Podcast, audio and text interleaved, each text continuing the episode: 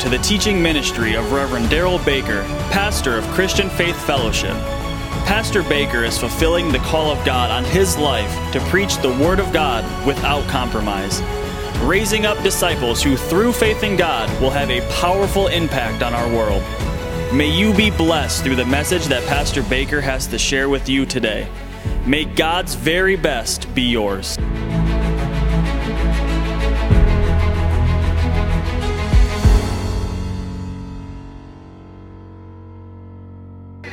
Psalm 144.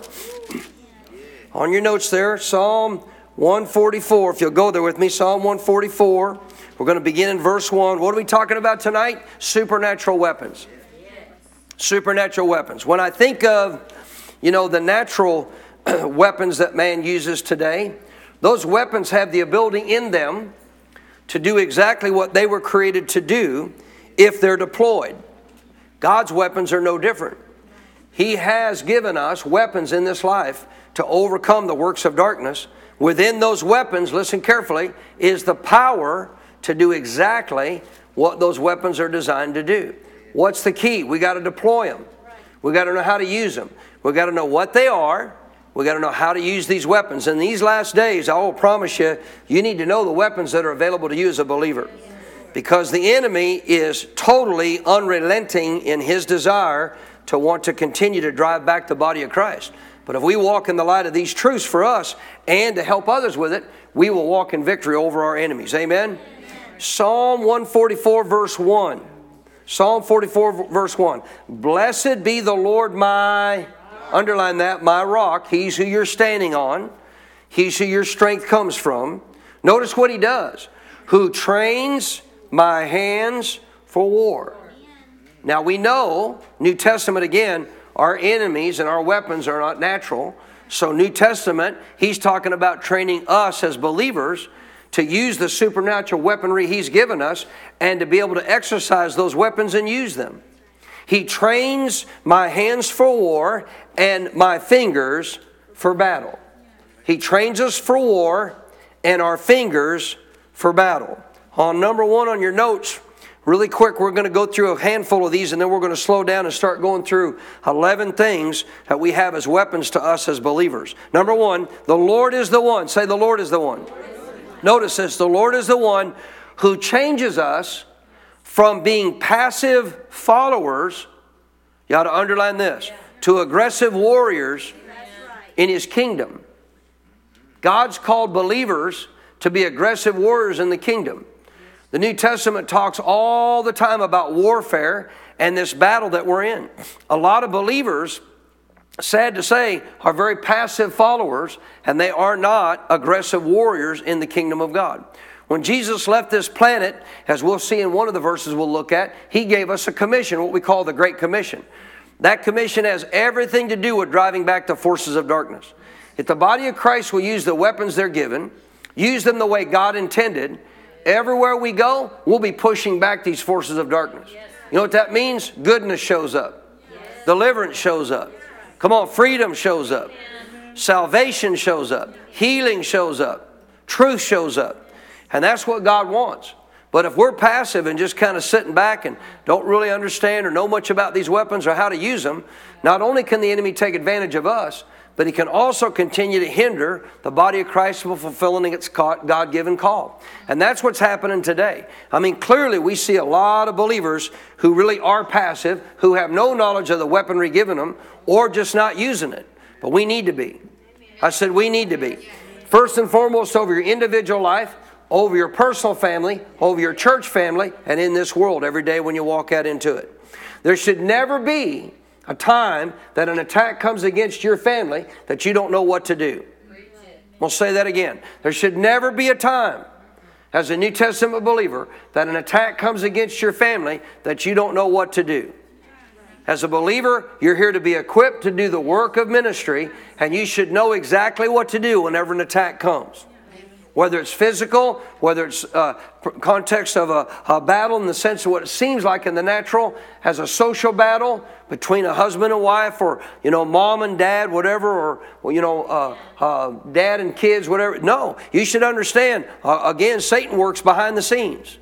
constantly to try to cause wars within our lives and our homes, within our lives in our church, and within the body of Christ as a whole. You and I got to realize that Satan knows this better than most Christians do. The number one thing as I love Kathy and I, she we were listening to a message on the way up to Amarillo. The number one thing the Bible reveals brings the glory of God, God's power into manifestation, is unity.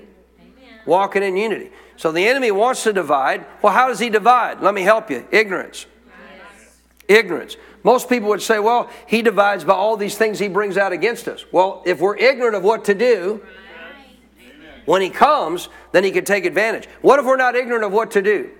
What if we're not ignorant of who we're fighting against? If we're not ignorant of what to do, who we're fighting against, then guess what? He don't win. Are you listening? We do. We do. So how could he bring division? He can't.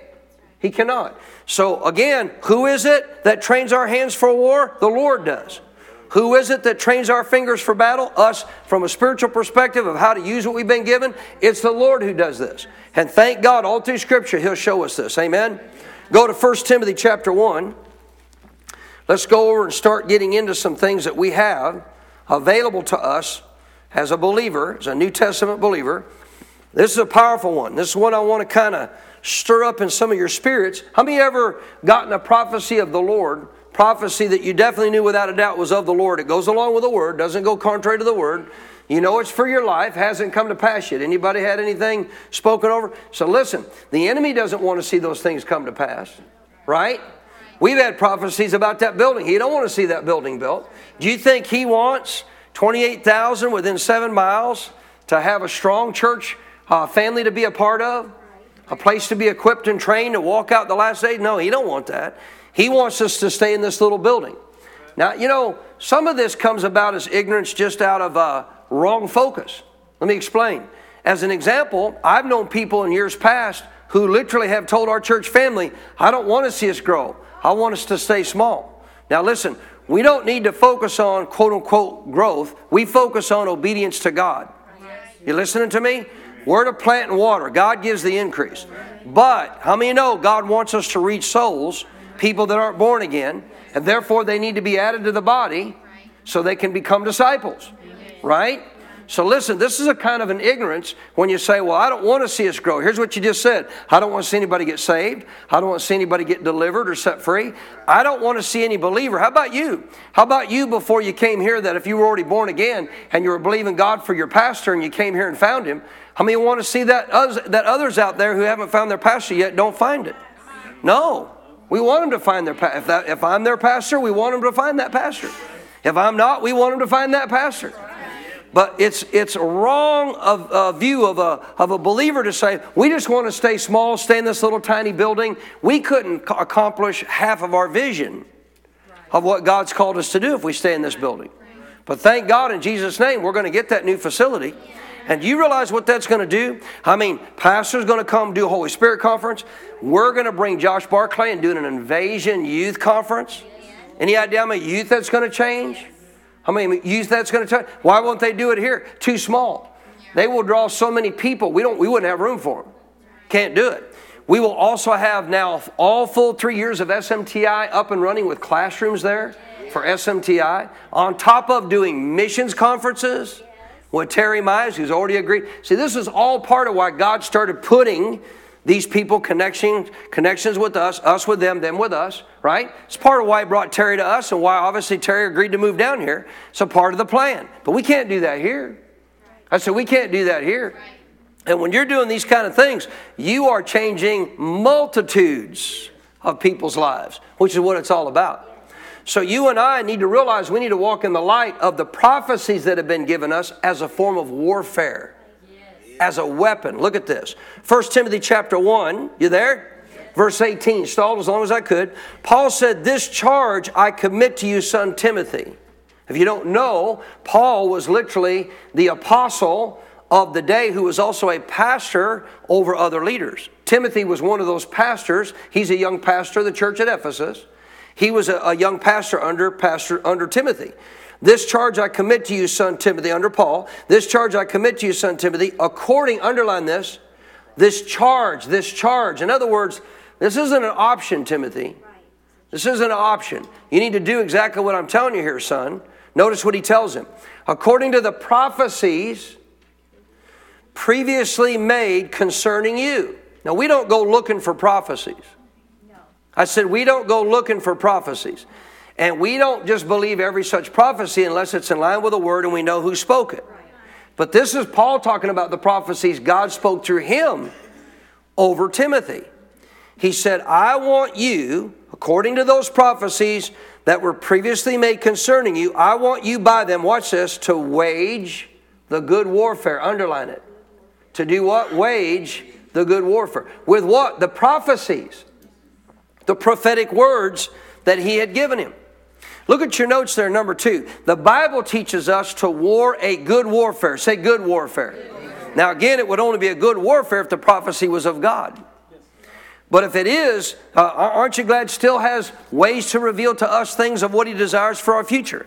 That should confirm a witness in our heart. Shouldn't be a shock to us, right? Oh my gosh, God wants me to go to where? Boogala Hoogala? I never heard of Boogala Hoogala. It shouldn't be a shock to you. It should be a confirmation in your heart of what the Holy Spirit's revealed. And it should be in line with the Word. And obviously, your pastor knows it's not out of line either if it's a call that's going to take you, obviously, to raise you up and send you out somewhere. But I'm just talking about even in your own personal life. So again, the Bible teaches us we're to wage a good warfare according to what? According to what? The prophecies spoken over our lives. Think about this. I've got many prophecies spoken over my life, some of which have come to pass, some which have not yet come to pass. And I take those prophecies on a regular basis. Some I have on audio, some I have written down. And I take those prophecies and I remind the devil, God spoke this over my life. And I decree in Jesus' name, His word is life and it is power, and you won't stop it from coming to pass. You know why? Because I believe in those prophecies. See, the way you wage a good warfare over the prophecy, you're exercising faith in it. So, because you're exercising faith in God's word, take any promise of this. That would be a form of a prophecy, and put faith in it and tell the devil, I believe the word of God in Jesus' name. Well, guess what? You're waging a good warfare. So should we do concerning prophetic words that have been given to us that we know are of God. Now, I gave you this in a different translation to help you see a little clearly even more what he talks about about using these prophecies as a form of a weapon in warfare. Here in, I believe this is uh, God's, words, God's Word translation, this charge and admonition I commit into in trust to you, Timothy, my son, in accordance with prophetic intima- uh, intimations, or in other words, utterances that he gave him, which I formerly received concerning you. Listen, listen, so that, notice this, so that inspired and aided by them, underline that, so that you are inspired and aided by them. See, if you're inspired by those prophecies, guess what? You'll rise up and start declaring that's coming to pass. Amen. So that inspired and aided by them, you may what? Wage the good warfare. Well, I know God spoke this over me and it hadn't happened yet. I'll tell you why, because you're still saying it hasn't happened yet. What you got to do is do what? Take that prophecy, and knowing it was of God, knowing it's in agreement with the word, and declare in Jesus' name that's coming to pass. I declare God's word over my life. I was given right here. Pastor was was done preaching. Our pastor one time, uh, he stepped down, and all of a sudden he stopped, like right about there, and he turned around. He'd asked me to come up. He turned around, and he pointed at me. He said, "He said, Daryl, the Lord just spoke to me. and said, God is going to send people to hook up with this building vision that aren't even a part of your church." Amen. But they're going to want to be a part of helping bring it to pass. Just part of the body. God's going to speak to them. We haven't seen that happen. Now, there's been, actually, believe it or not, let me back up. There have been some. There have been some. I don't, I don't even know these people who have given online. I just see their names who have given towards our building fund. That's already begun to come to pass. So I keep declaring in Jesus' name, Father, I thank you. You said it. My pastor didn't say it. You spoke to him and you said there would be people that would hook up with this vision, that would hook up with this building fund uh, to be able to help us get it built. Amen? But you got to keep doing what? Speaking that prophecy and declaring that prophecy just like you the Word of God and saying, in Jesus' name, it's coming to pass. Satan, there's nothing you can do to stop it. I believe every word of it, praise God. So some of you, if you've got prophecies you know are of God haven't come to pass, you need to go back and dig them back up. They're no good to you sitting under a book somewhere or hidden away. No, you're supposed to be reminded of those words. And really, honestly, what you're doing is two things. You ready? You ready? You're reminding yourself of what God said.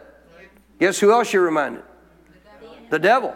Let me remind you, devil, what God said about me, and I believe every word of it, praise God. And it will come to pass. Amen? So you got to do what? Use those prophecies given you to wage a good warfare. Go to 2 Corinthians chapter 10.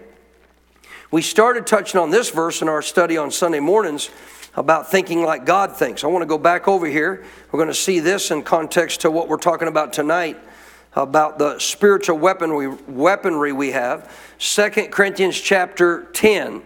Number three on your notes the weapons of our warfare are not carnal, but they're mighty. Underline this mighty through God. I want to bring this back to your attention. We're going to get back into it on Sunday about the context of dealing with strongholds in our life, but I want you to see this and I want to get you I want you to get a hold of this. 2 Corinthians chapter 10, if you're there say amen. amen. I'm going to go right to verse 4. For the weapons, you should have that underlined. Of our warfare, you should have that underlined. Now, if there's warfare, that means you're in a battle. You might not be engaged, you should be. Just because you're not engaged doesn't mean there's not a war going on. There is. But the weapons of our warfare are not what? They're not carnal. They're not of this natural world. They're not fleshly. What are they? Underline, circle, highlight this next word. Mighty, listen, in God. Highlight, circle, or underline those words. They're mighty in God. What are God's weapons? They're mighty in Him. So think again about, you know, context. I've heard Pastor Barclay talk about different weapons he used when he was in the military. And of course, those weapons already have the power in them to do what they were created to do. All you have to do is deploy the weapon. Guess what, child of God? The supernatural weapons you have from God are the same. Yes. You're not going to make that weapon accomplish its goal. It has the power in it to do it. What are you going to do? Deploy it. If you deploy the weapon, it'll do its job. I said, if you deploy the weapon, it'll do its job. I'm going to say it one more time. I said, if you deploy the weapon, it will do its job. Tell your neighbor, he's preaching better than your amen tonight. I want you to think about that. They're mighty in God. These weapons are mighty in God. All you got to do is deploy them. Just deploy them. So he says they're mighty in God, watch this, for pulling down strongholds, casting down arguments. That's reasonings contrary to what the Word of God says, and every high thing that exalts itself against the knowledge of God. One of the reasons Satan constantly brings uh, false knowledge to our minds and to other believers is because God's people are, are actually perished or destroyed, the Bible says in Hosea 4 6, for a lack of knowledge. But with God's word, you shouldn't lack knowledge. So he says that these weapons will also go against anything that exalts itself against the knowledge of God, meaning what? Expose the lie. If something exalts itself against the knowledge of God, what is it? It's a lie. I want you to get that. What's God's word? It is truth. Right? And if something exalts itself above the word of God, what is it? It's a lie because it certainly ain't, it ain't of the truth if it exalts itself above the truth. Well, you got weapons to deal with that, called the Word of God. So he says this will also deal with things that exalts itself, verse 5, against the knowledge of God, and it will bring every thought into captivity to the obedience of Christ. It will arrest it. It will bring it under its control. What will? The weapons God has given us. So, in relationship to these verses of 4 and 5, what are these primary weapons? The Word of God. Well, that's one weapon. Now, think about how many verses there are in Scripture that are weapons. You have the Word of God for healing. You have the Word of God for deliverance. You have the Word of God for anointing. You have the Word of God to expose every lie. You have the Word of God to bring you peace. You have the Word of God to bring to you joy. Think of all the different Scriptures that deal with all these different aspects of your life. So it don't matter where the enemy attacks, I have weapons. Come on, I have weapons. What do I got to do? Deploy those weapons. Well, you can't deploy what you don't know. So you got to know what you have, you got to know what the word says, but then you got to know how to use it. It ain't hard to use it. How do I deploy it? Get it coming out your mouth. Speak it out your mouth. The sword of the Spirit is not the sword of the Spirit until you speak it. It, I mean, it is a sword, but it's not doing you any good till you take it out and use it. And you don't take it out and use it unless you start speaking what the Word says. You and I need to learn this. Believers need to stop living a life of waiting for the enemy to attack and then to actually counter. No, no, no. We're supposed to be on the offensive. We're supposed to be going forward. We're supposed to be taking back over America. Come on, we're supposed to be taking over Ponder. We're, demons should not be taking over where we're at. Demons should not be taking over our homes, our kids, our families. No, we should be on the offensive. Far too many Christians get overtaken because guess what? They're sitting down doing nothing, and then when the enemy attacks, now they th- think, oh, I got to do something. No, you should have been doing something before then. But if you hadn't been, you better start. So this is powerful. Number three on your notes. Again, the weapons of our warfare are not carnal, but what again? Say they know what to do. God's weapons have power in it. That's why you don't even have to rely on the gifts of the Spirit to obviously work in the context of the supernatural to help people. Did you know you have the ability to help people supernaturally with one thing? The Word of God. The Word of God. His Word is Spirit, it's of Him. It has life in it, it has healing in it. It's powerful. Pow- that means it's filled with power. Supernatural power. God's Word has the power in it to do exactly what He said. But it doesn't do any good unless we deploy it.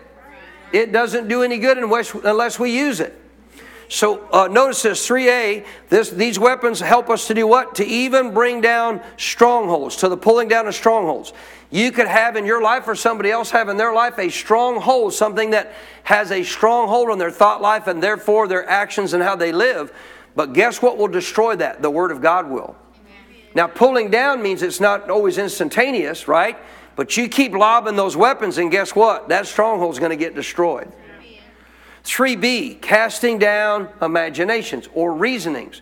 God's weapons, the Word of God, will also bring down reasonings that go contrary to the Word of God. That doesn't mean you argue with people that don't believe the Bible. You just speak the truth. Well, if they don't agree, you do what Jesus did. You do what Jesus told his disciples to do. What did Jesus tell his disciples to do? Go share the gospel when he was still here, right? What if they don't receive you? I don't have an itch. Just shaking my feet off. Just doing what he said. What he said do? Shake the dust off your feet, move on. So we're not going to sit there and try to convince somebody who doesn't want to have faith in the Word or what the Word says. It'll work for anybody has faith in it. That weapon will go to work. But if they don't want to hear it, I don't argue. You listen, I'm not going to try to fight with them. I get a handful of people once in a while. I'll post something on, on, you know on Facebook to try to help people with truth, and they'll come. Oh, I don't believe that. This is what I believe. Then quit following me. Quit reading my posts. I'm not trying to be arrogant. I'm just saying that's this is a black and white truth. This isn't quite quote unquote gray area. This is black and white. You know, last one I got a bunch of flack over some guy was about uh, church attendance. You know, I don't need a shepherd. I don't need to go to church. I got Jesus. Oh, so you're not going to receive the gift Jesus has for you. Jesus said he had a gift for you. Well, I don't need one. So what you're saying is I'm denying the word. Then he didn't like that. He got really upset and he said, So now you call me a liar. I said, I didn't say that. I said, You're denying the word. Well, at that point, or uh, you know, now at this point, he don't want to obviously hear what I have to say. Let me back up what the Bible has to say. So at that point, you got to walk away from the conversation. I'm not here to try, listen, I'm not, you and I are not here to try to convince people the Bible's the truth. It's truth whether they want to believe it or not. If they don't, I move on. Amen. So 3b again, it has the ability though to deal with reasonings and to help people come in the light of the truth. 3c, it also will do what? It will also work in subjecting every thought to the Word of God, helping us to get every thought subjected to the Word of God. How many ever watched, like I've showed you a couple clips once in a while, Ray Comfort witnessing? Like especially the gang guys, you know, down in Pismo Beach or, you know, some, you know, place down in California, whatever. You know what he does? He just speaks the truth. It's amazing how many times I've watched him come up to people who were actually for abortion, and after talking to him and hearing the truth of God's word, just the truth of God's word and what the Bible says about it, how all of a sudden they don't agree with abortion anymore. Or even revealing the truth of what happens with an abortion. You know, a lot of people believe in abortions, have no idea what they're like and he would talk to them about, you know, what obviously happens in an abortion. They actually created a movie, I can't remember the name of it, but they actually showed all over across the country different people who claimed they were pro abortion watch this movie. And it was like in the 90 percentage range. Can you get this? 90 percentage range. That by the end of that movie, people changed their minds, didn't agree with abortion anymore. By seeing what happened, by hearing the Word of God, by understanding that's a life, that's an individual, from the time of conception. God put it in there. So all of a sudden, these people see truth is what helps bring people's reasonings down to hear the very truth of God's word that can help free them. Amen? Ephesians chapter 6. Speaking of fivefold ministry, uh, excuse me, no, this is weapons. I'm sorry. Ephesians chapter 6. Speaking of the armor, the weapons we have, go to Ephesians chapter 6. Say, Praise the Lord. Ephesians chapter 6. I'll pick it up in verse 12. Ephesians 6, verse 12. I know you know these. We've taught on them many times. We'll just kind of briefly go through them here. Verse 12 again, for we do not wrestle against what? Flesh and blood. So since we don't, what are our weapons? They're not carnal. We don't wrestle against flesh and blood, but against principalities. These are forms of darkness, powers, against the rulers of the darkness of this age. That's not humans, again, that's spiritual uh, entities. Against spiritual hosts of wickedness in heavenly places. Because we do battle against these foes. 13, what should we do? Take up the whole armor of God. Why? That you may be able to withstand in the evil day and having done all to do what? Stand.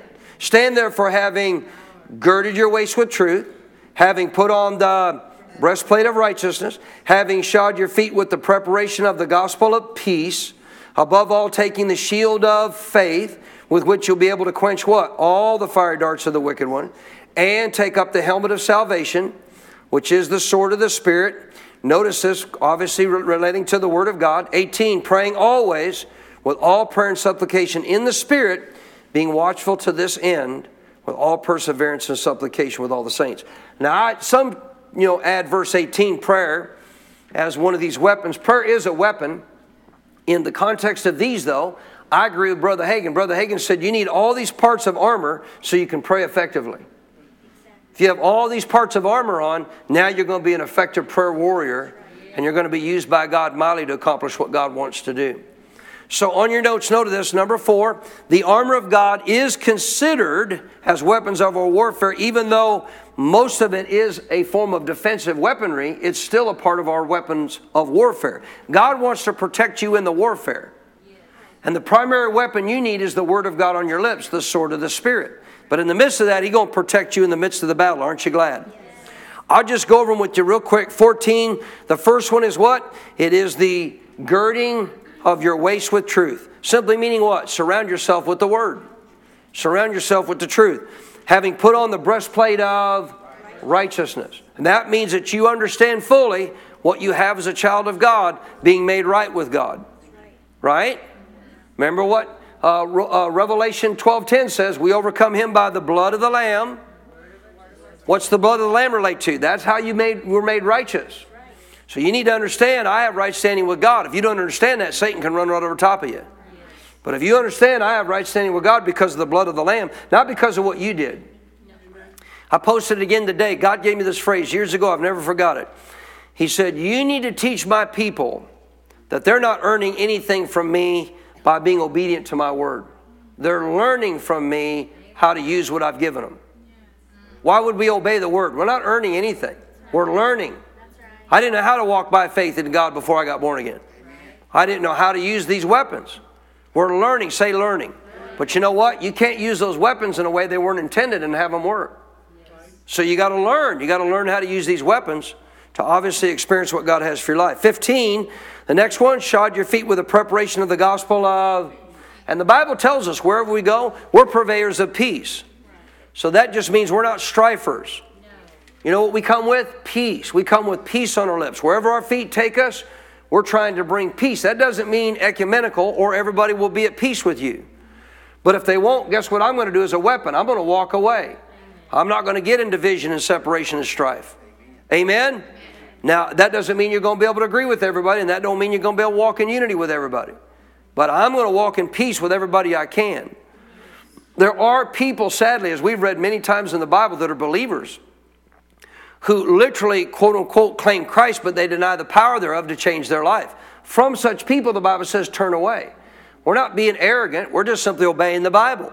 We're guarding our life against people. Here's something I've taught you many, many times. The Lord reminded me again this afternoon.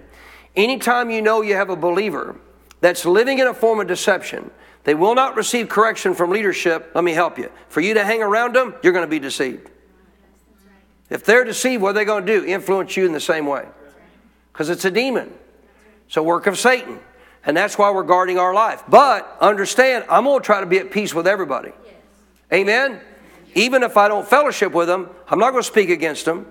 I'm not going to slander them. Come on, somebody. No, we're supposed to be what? Purveyors of peace. Because peace is a great weapon. The enemy wants to bring strife and division. Why? Now he's at work. But when peace is, is in the operation, guess what? He's being defeated. Next one, uh, verse 16. Above all, taking the shield of what? Faith. Faith, which will be able to quench all the fiery darts of the.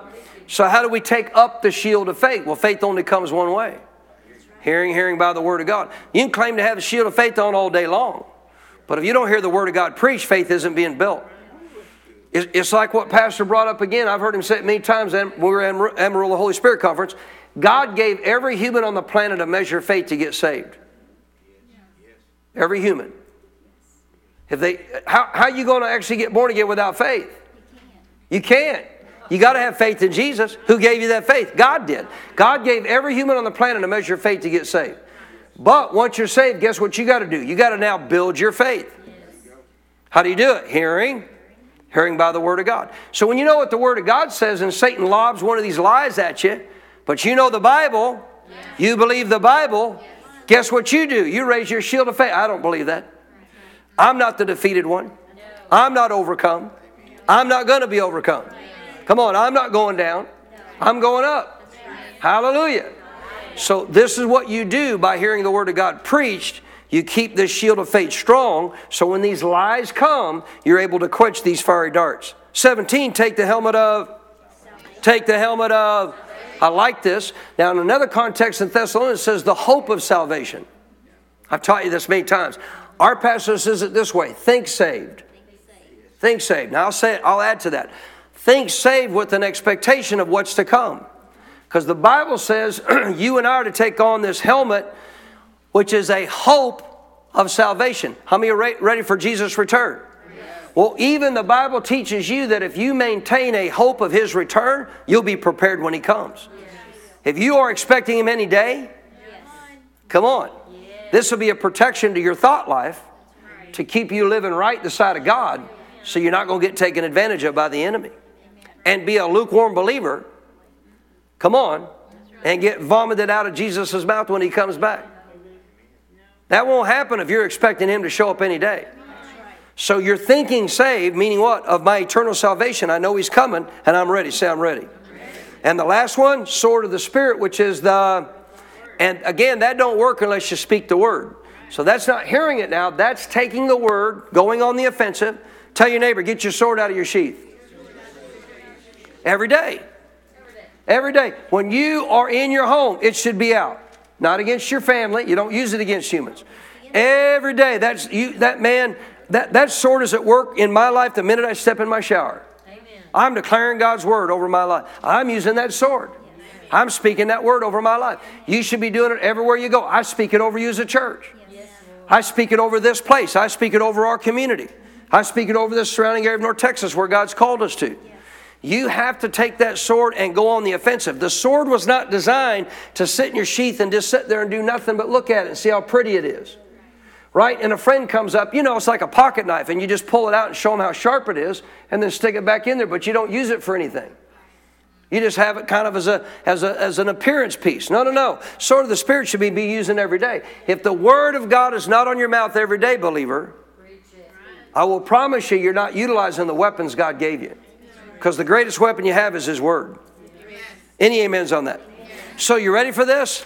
This is powerful. We're going to go over a list of 11 supernatural weapons. Woo, glory. 11 supernatural weapons. How many are ready for this? So, here we go. Number one, we already talked about the Word of God, known as the sword of the Spirit, the truth. What does the truth also do? Set you free. So, think about the Word as a weapon in so many ways, right? First and foremost, what if I know the truth? John 8 31. If you abide in my word, you're my disciples indeed. You will know, 32, the truth, and the truth to do what? So if I live in the Bible, now abide in the word means I don't just live in the book and read it, I live it out. I live it out. Because the context of the Greek language here says, 32, you will know the truth. The word know there doesn't mean in your head. It's not a brain thing, although you will, but that's not what it's referring to. That word know means to actually experience by example. To experience by example. If you're living in and living out the Bible, what are you doing? You're experiencing it. Yes. You're doing what it says. Right. Automatic, it's a given. See, everybody loves verse 32. How many like verse 32, John 8? You'll know the truth, the truth will set you free. Anybody ever quoted that? Anybody ever heard anybody else quote it? But you know what? That's an automatic. That's an automatic. We don't have time to turn there tonight. Verse 32 is an automatic. What meaning what? I don't have to in any way try to come to know the truth to be set free because to know means to actually have knowledge by experience. I'm doing it. I'm doing it. So how many want to experience knowing the truth setting you free? You got to back up and do verse 31. If you abide in my word, you're my disciples indeed. You're following in my example. What's a disciple? What's a disciple? Basic understanding. Follower of somebody else, a student of somebody else. You're learning from them to follow their example. And Jesus said, if you live in and out my word, guess whose disciple you are? You're mine. So what are you doing now? You're living like him. Help me preach somebody. You're, you're, this is so simple, but people miss it. You're living like Him. You're walking like Him. Well, if you're walking by, like Him, guess what you're going to see? Verse 32 is going to happen in your life. You're going to know the truth by experience because you're doing what Jesus did. And guess what? You're automatically going to walk in liberty. So quit thinking of 32 knowing the truth here. No, no, no, no. Abiding in the Word means come live in it, come hear it preach, and put an application. And if you do, you're walking as a disciple of Jesus. You're following Him. So therefore, you're going to know by experience what he, what he himself knew. You're going to know freedom. Come on, you're going to know liberty. Tell me that ain't good stuff. You know, there's so many little truths like this that get overlooked in the Bible. I'll throw a little extra little rabbit trail out here for you about something I learned today from Dr. Roy Hicks. Dr. Roy Hicks was one of our pastor's uh, closest spiritual dads. The last person Dr. Roy Hicks wanted to talk to on the planet was Dr. Mark Barclay. He had called him and said, I want you to come see me, son. Last time you're going to get to see me. He said, I knew that. He said, I'll be there. So he flew out there and he spent some time with him.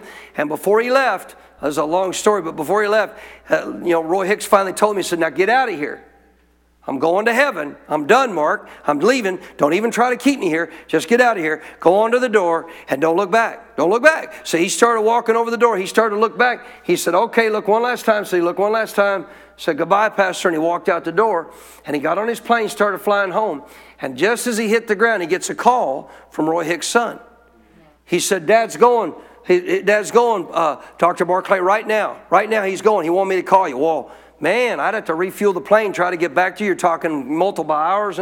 He said, no, no, no, no. He just wants to talk to you on the phone. I'm going to put you on speakerphone. He's right here. And it was Dr. Hicks, his son, and I think um, I think one of his wife, I think might have been his wife or somebody with him. But anyway, just, the, just those three in the room. And he said, Mark, I'm going home. I, I probably messed all the exact words up, but something to this. I'm going home. Just want to let you know I'm leaving. I'll see you in heaven. Amen. God bless you. Thanks for being a good son. Goodbye. And he laid back and he went to heaven. Tell me that ain't a way to go home. He's a great man of God. I was listening to a teaching his other day. He used to teach at Brother Hagin's camp meetings. I never heard this. Never heard this. What a power, and it's so simple. How many know the Bible's simple? How many ever heard in context of Thessalonians, the Bible tells us what's holding back the Antichrist from rising to power? You know why there can't be a nuclear war? Don't let somebody think, oh my gosh, we're going to have a nuclear war. No, we're not. Not possible until the church is removed. You listening? It is not possible biblically according to the Bible. And every great end time Bible scholar taught this, including Dr. Sutton, including Roy Hicks. If you understand the Bible, God had him study, Roy Hicks had him study end times in the latter part of his life as a minister. And he said, all this talk about, you know, new, there are going to be wars and rumors. There'll be some wars, there already is, right? Look what's going on in Ukraine. Rumors of war, but there'll be no nuclear war. It's actually re- recorded in the Bible, but it won't happen until the tribulation period. You won't be here. I said, You won't be here. So he said, Did you know that in Thessalonians it says there, how many ever heard there's going to be a great apostasy falling away? That before the Antichrist comes, there has to be this great apostasy or falling away. He said, You know what? We have misquoted that word all these years.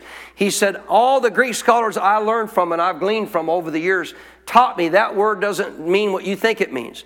It doesn't mean a falling away. The word apostasy actually means a gathering. And it never refers to a gathering spiritually, it refers to a gathering physically. Now, right in that same context of Scripture, it tells you what's keeping the Antichrist from appearing. What's keeping the Antichrist from appearing? The true body of Christ. They know their authority. You listening? They know their authority. They're using their authority. But once the church is gone, Thessalonians says, when the church is out of the way, guess what? He will rise to power. But what will happen first? Apostasy, a gathering. A gathering. Gathering of what? A physical removal of the gathering of the body of Christ with Jesus and once that happens, then he will rise up to power. It never referred to a falling away of believers. It referred to a gathering of believers to heaven. Tell somebody next to you, you can keep learning from the Bible. I just learned that today. And you know how many years like everybody else I've taught this falling away? Now there is some talk, talk, Jesus talked about the love of many growing cold, but in Thessalonians it's actually referring to the catching away of the church, which goes right along with the context of what he said would happen before the Antichrist would rise to power. Say, I'm going to be ready in Jesus' name. Say, I am ready in Jesus' name. Yeah, it could happen tonight. So, number one, again, the word, sword of the Spirit, the truth, 1a. This is especially powerful, guys, when they are spoken out of your mouth. But again, just walking in the light of that truth is powerful. Did you get that, what I was saying earlier? I mean, you're not necessarily that sense speak, you're living it out. Just living it out is powerful. Because you're walking in the light of the truth, and the truth does what? Sets you free. Number two, how about your confession? Confession is a powerful weapon. Because confession isn't just speaking the word, confession is also using our authority. Confession is also declaring what we know we have a right to speak over other people as well, even our country. Even our country. 2a, confessing the word of God and having a positive confession rather than a negative one. Powerful confessing the Word of God and having a positive confession rather than a negative confession. How do you have a positive confession? Say what God says. How do you have a negative confession? Say what your problem says. To be calling those things that are not as though they were. And that is one I would love to preach on tonight, but I don't have time. And this is a part of what faith does. A lot of Christians get it backwards. It does not say in Romans chapter 4, God calls what is so as though it is not. Listen carefully. God does not call a, let's say this pulpit. This pulpit, how many know oh, pulpit's here? Can you see it? It's here. No, the pulpit's not here. See, God don't do that. He doesn't call what is as though it's not. Relating to the promises of God that aren't manifest in your life yet, what are you supposed to do? Call what is not as though it is. Romans chapter 4, verse 17. God is a God who calls those things which don't yet exist as though they did. When you've got God's promise for something in your life that hadn't come to pass yet, what do you do? Confess it. God said, This is mine. Come on, somebody. Oh, here we go. Blab it and grab it group. Yeah, I'm part of that group. But you got to believe it when you say it or it won't come to pass. I, I love this guy came to Brother Hagin. I don't believe in that confession stuff. Okay. I don't believe in all this stuff you teach that if you say this and say this and say it'll come to pass. Okay. He said, I don't believe any of that stuff. Okay. He said, Are you walking in those promises of God? No. He said, It's working for you perfect. Because you confess you don't believe in it, it don't work. Guess what? See, it's working for you. Working just the way God said it would. Because it ain't just about talking what God said. Anything you believe, you, you speak. Mark says, chapter 11, 23. Whatever you say and believe in your heart will come to pass. So do what? You need to call those things that are not, come on, as though they were. If your body's attacked, you're not a body. You're a spirit. So at, the, at that very moment, your body physically is not healed, but spiritually, in the eyes of God, it is. You want to see it change? What do you do? You start calling your body healed. Right? Now, don't go to doctor and they say, Well, you got this, and say, No, I don't. See, now you're calling what is as though it's not. That's not faith. I said, That's not faith. But what we do is focus on the problem, what God said, excuse me, the promise of what God said instead of the problem, and we start saying, Body, you're healed because God said so. Amen. I know you've been attacked, but guess what? It ain't going to stay. See, we, I've taught you this for years. Faith never denies the existence of a problem. You know what faith does? It changes it.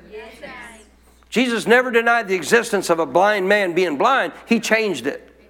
Hallelujah. He never denied the storm coming at him, he changed it. Come on, somebody. To sea. How about casting the mountain out of our lives into the sea? Jesus said to do it. When you face an obstacle, Mark chapter 11, he said, You can speak to the mountain, command it to move, it'll obey you. 2D, how about angels and demons? Angelic hosts, good ones, and demons will do what? Respond to the words of your mouth. The Bible declares these angels of God that are here as ministers, Hebrews 1, for us.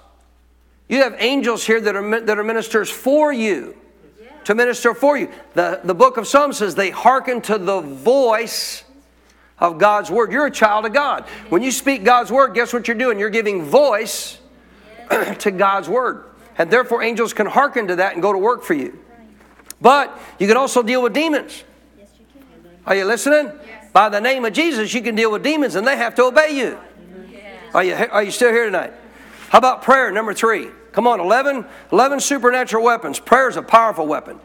I try to help everybody every time we come here on Monday night. Don't think we're just going through the motions here, folks. Let's really get praying out of our spirit, man, and get out of our heads here. And I don't mean like crazy, weird. I'm just mean not just going through our minds, but allowing our spirit, man, to speak through us what God wants us to say into this earth and to pray about. Why? Because it's powerful. If you're praying in the perfect will of God, stuff's happening. I love James 5. The effective, fervent prayer of the righteous the Amplified says, makes tremendous power available. Makes what? Tremendous power available. Tell me that's not a weapon. So, 3A, you got to realize both praying the word and also what? Praying in the Spirit. Praying in the Spirit. I'm going to get the quote wrong, probably, but I'll bring it back to you. This was also cool. Brother Hicks said, You want to be effective in prayer? Here's what you do you come before the presence of God with the Word of God on your lips, and you'll be effective in prayer. When you bring your petition to God, you bring the Word of God on your lips. Yes, Don't come to God. Don't come to God in prayer. The Bible tells you this. God said, Bring my word back in remembrance to me. He said, Let's plead our case together, but you got to do it by bringing my word back to me. And Brother Hicks said, I learned this and I got very effective in prayer when I learned it. God said, Don't ever come before me ever in prayer without my word on your lips. Because that's what I hearken to. That's what I can bring to pass. You bring your moaning, groaning, complaining, oh my God, oh, what are you going to do? I can't do nothing with that. You listening? You don't find Paul praying those prayers.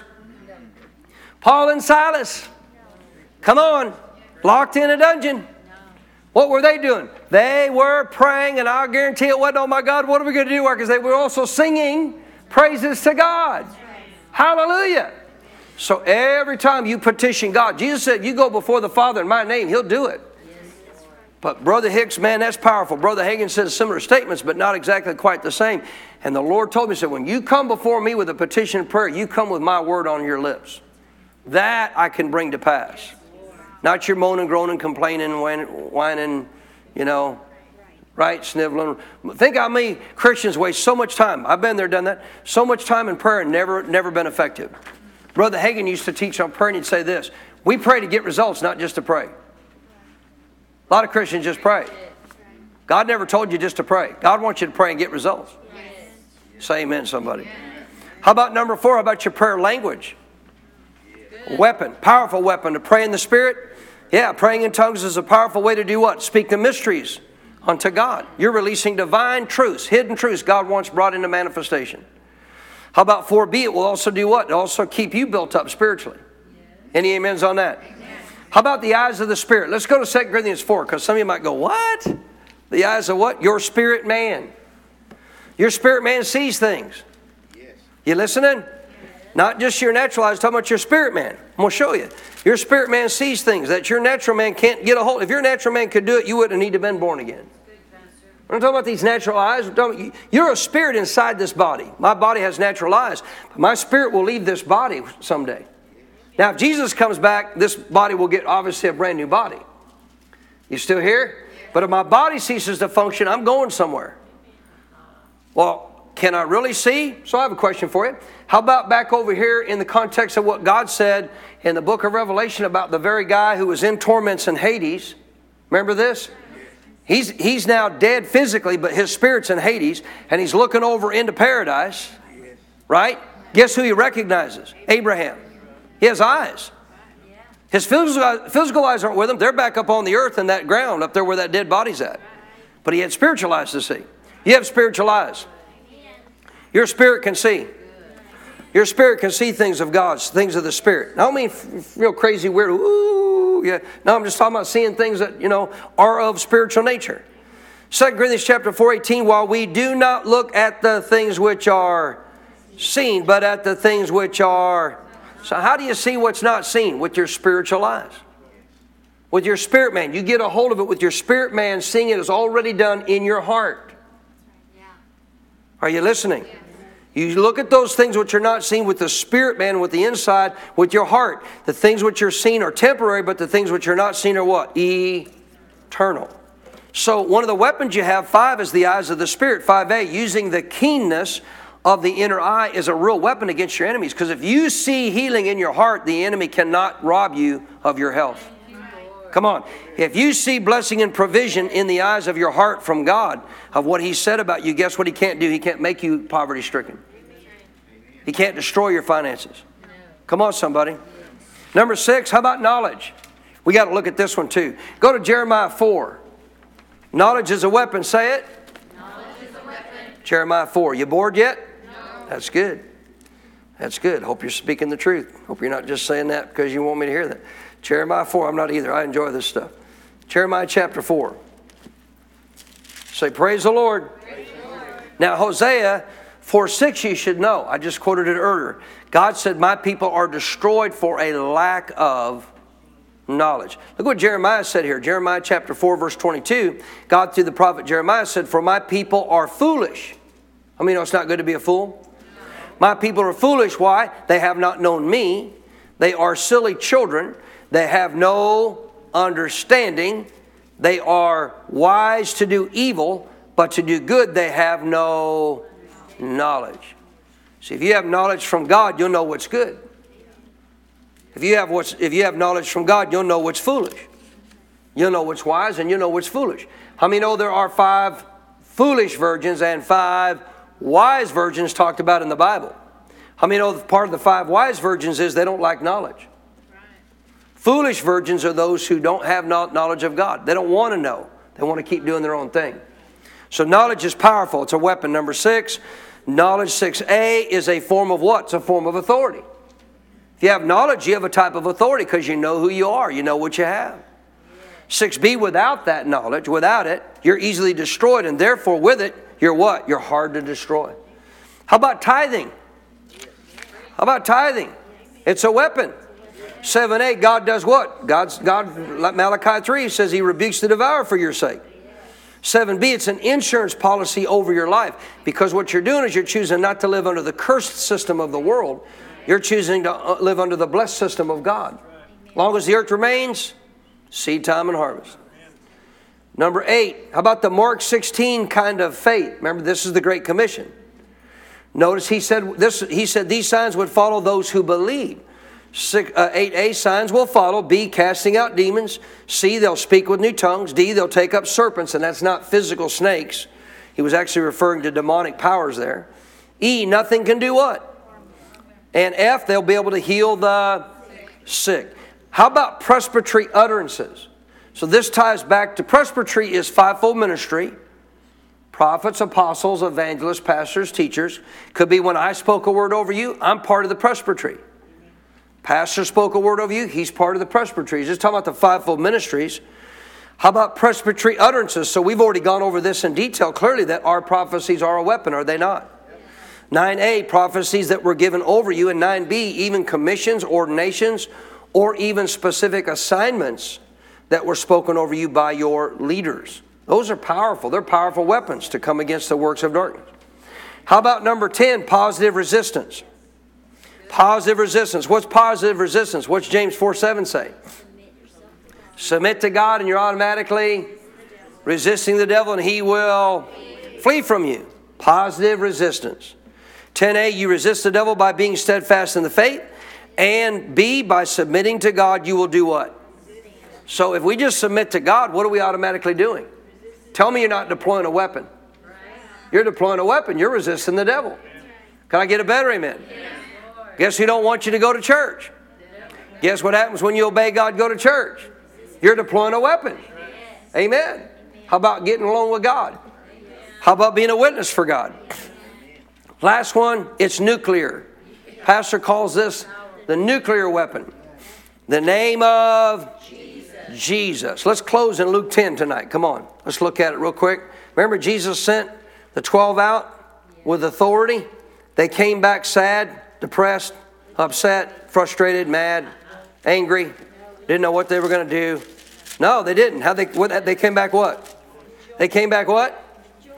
They came back what? They came back rejoicing with joy. Amen. You should come back to church every week rejoicing. So he had sent them out with authority to go out and do what he had done.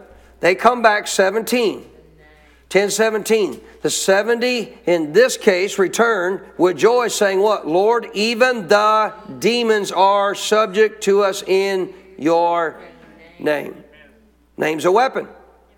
He went on to say, I saw Satan fall like lightning from heaven. Behold, I give you the authority to trample on serpents and scorpions. See, this isn't just the 12, this was 70 disciples. Trample on serpents and scorpions over all the power of the enemy, and nothing shall by any means hurt you. Nevertheless, do not rejoice in this that the spirits are subject to you, but rather rejoice because your names are written in heaven. Because your name's written in heaven, guess what you have use of? The name. The name of Jesus.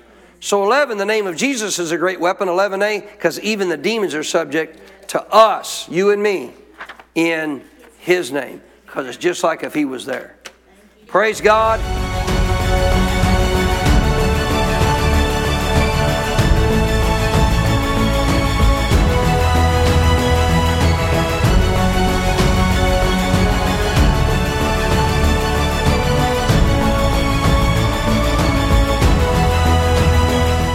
We pray that you are blessed by the message Pastor Baker shared with you today. For more spiritual resources that can help you in your walk with God, or to invite Pastor Baker as a guest speaker, just go to our website at cffchurch.com. You will find additional teachings by video, audio, and printed resources that will be a blessing to you. May God's very best be yours.